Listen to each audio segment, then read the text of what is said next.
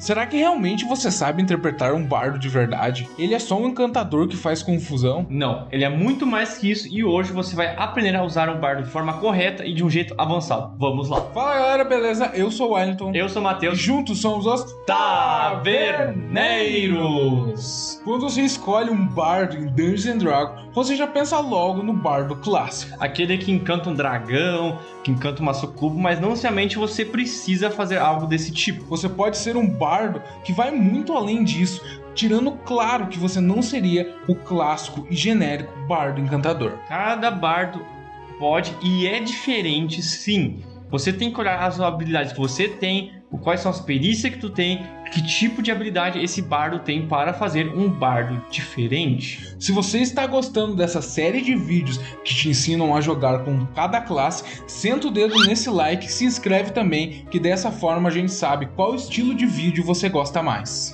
E comente aqui embaixo, Bardo RPG, que isso acaba nos ajudando demais. Então, muito obrigado, galera, e vamos para o vídeo. Sim, sim, todo mundo sabe que você pode jogar com um bardo encantador clássico. Entretanto, tem um jeito muito melhor de jogar com ele. Você pode sim usar a persuasão a seu favor, porém isso é apenas uma das habilidades que um bardo tem. Ele tem muito mais outras, não precisa se limitar só com isso. É claro que você pode se aprofundar no bardo encantador e sedutor. Entretanto, nós vamos te apresentar outros tipos de bardo que podem elevar o seu nível de roleplay. Tem seis tipos, que é o estudioso, estudioso de guerra, o general, temos o diplomata, temos o espião e o contador de histórias. E você vai saber cada um desses e como utilizar de forma correta cada um desses tipos de bardo. Esses são os seis conceitos básicos que são exemplos de outros tipos de bardos que você pode ser. É claro que você também pode não se limitar a apenas um estereótipo. Você pode ser uma série ou um conjunto de mais de um. E por isso nós vamos te mostrar cada caminho para uma roleplay de cada um desses tipos de bardo. Como um bardo, você pode acabar dedicando a estudos culturais. Sim,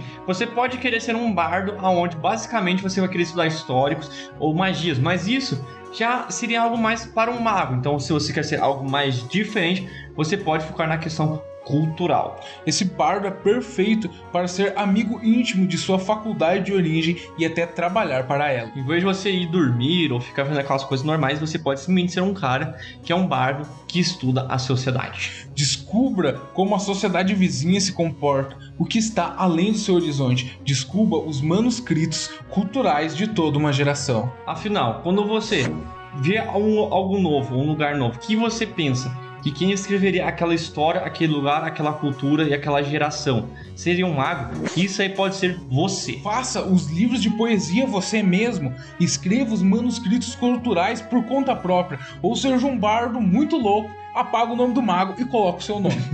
Cara, pessoal, o pessoal não quer ficar lendo só coisas secas, coisas chatas. E um bardo, como a sua, vamos dizer assim, sua personalidade, você pode cri- criar algo muito maior e muito mais interessante de ler. Faça os livros que inspirem toda uma nova geração e exalam uma energia vital para todos que o leem. Você também pode ser a pessoa que cria histórias e cultura para as outras pessoas. Por que não escrever um conto de fada? Os contos de fada não vêm do além. Eles têm uma pessoa por trás e com certeza uma mensagem para ser passado, como por exemplo, doutrinação. Mesmo com as outras histórias. Alguém criou e quer dizer algo para os outros. E isso pode ser muito bem um bardo. Há infinitas possibilidades quando se é um bardo acadêmico. A maioria dos livros são escritos por pessoas estudiosas e você, como bardo, é totalmente descolado. Então, use isso ao seu favor e transmita os assuntos chatos que os magos falam de uma forma maneira. Em vez de você criar histórias e mais histórias, você simplesmente pode contar essas histórias. E você seria considerado o sábio do grupo,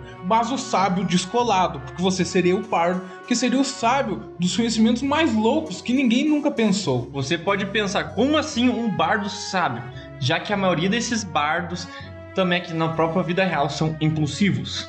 Um bardo sábio é aquele cara que deveria ser o centro da atenção dos grupos. Porque imagine, ele está te dando a sabedoria dele de graça, não está cobrando, para você apreciar a voz dele e aprender algo de útil com isso. Além disso, muitos aventureiros têm mais ideias, então com o bardo você pode simplesmente descrever ou realmente contar uma nova história sobre essas ideias, como uma música. E ser um contador de histórias linka com qualquer outro tipo de bardo que você seja, independente do arquétipo, você sempre poderá ser um contador de histórias. É uma opção interessante, já que fica meio longe daquele bardo e faz um bardo totalmente diferente. Você que tem um QI abaixo da média está se perguntando: ah, livro é tudo chato, eu quero é guerra. Sim, tem um bardo de guerra. Estudioso de guerra. Magos geralmente não estudam táticas militares porque não têm capacidade. Eles também não gravam guerra com frequência. Eles estão presos em suas torres gravando eventos mágicos ou chatos. E por causa disso, você acaba ganhando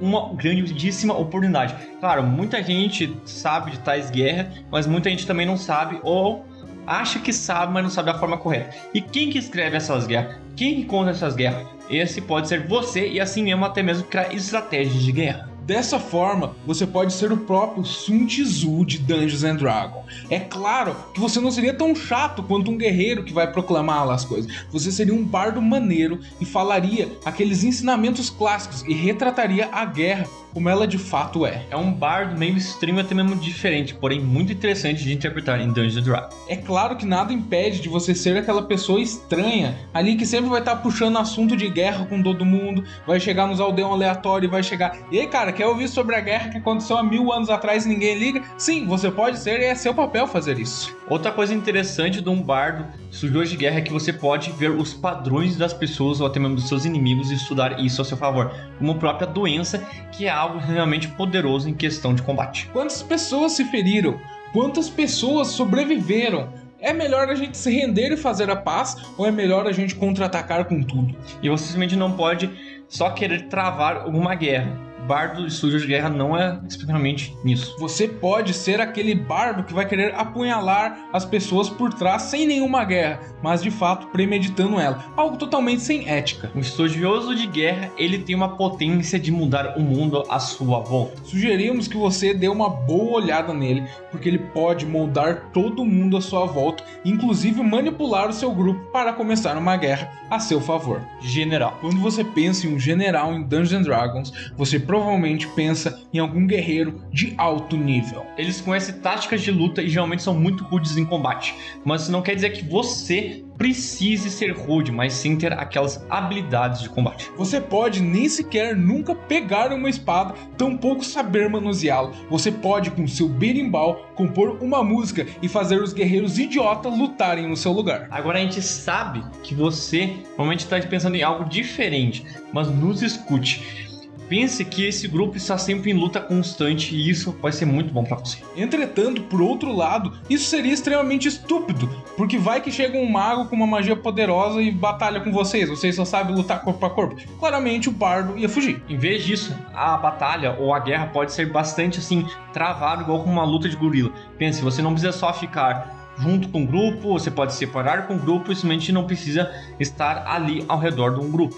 Para aqueles que acham que esse bardo é inútil, imagina o quão confuso ficaria um grupo de guerreiros que sempre estão batalhando. Sempre, e é claro que vai precisar de um bardo desse para manter a coesão e a coerência entre as informações que são passadas para os guerreiros. É por isso que você pode usar a aventura como prática para liderar um exército. E isso não precisa ser um grande exército, pode simplesmente ser do seu grupo. Como general, você seria o bardo que estudaria as táticas que mais funcionam. E caso o seu grupo fracasse, você, como todo bom bardo, fugiria, anotaria o que, que deu certo deu errado, acharia um outro grupo de trouxas e começaria uma outra batalha. E se eles perdessem, faria de novo, porque só assim você seria um bardo general de respeito e muito estudioso através de seus fracassos. Você pode ser um general em vez de apenas só estudar guerra, mas tem gente que não gosta de brigar brigas, que não gosta de guerra. Mas não se preocupe, tem outros tipos de bardo que não são tão legais, mas que você pode usar. O diplomata. Como bardo, qual é o seu principal estado? Nós falamos, é carisma.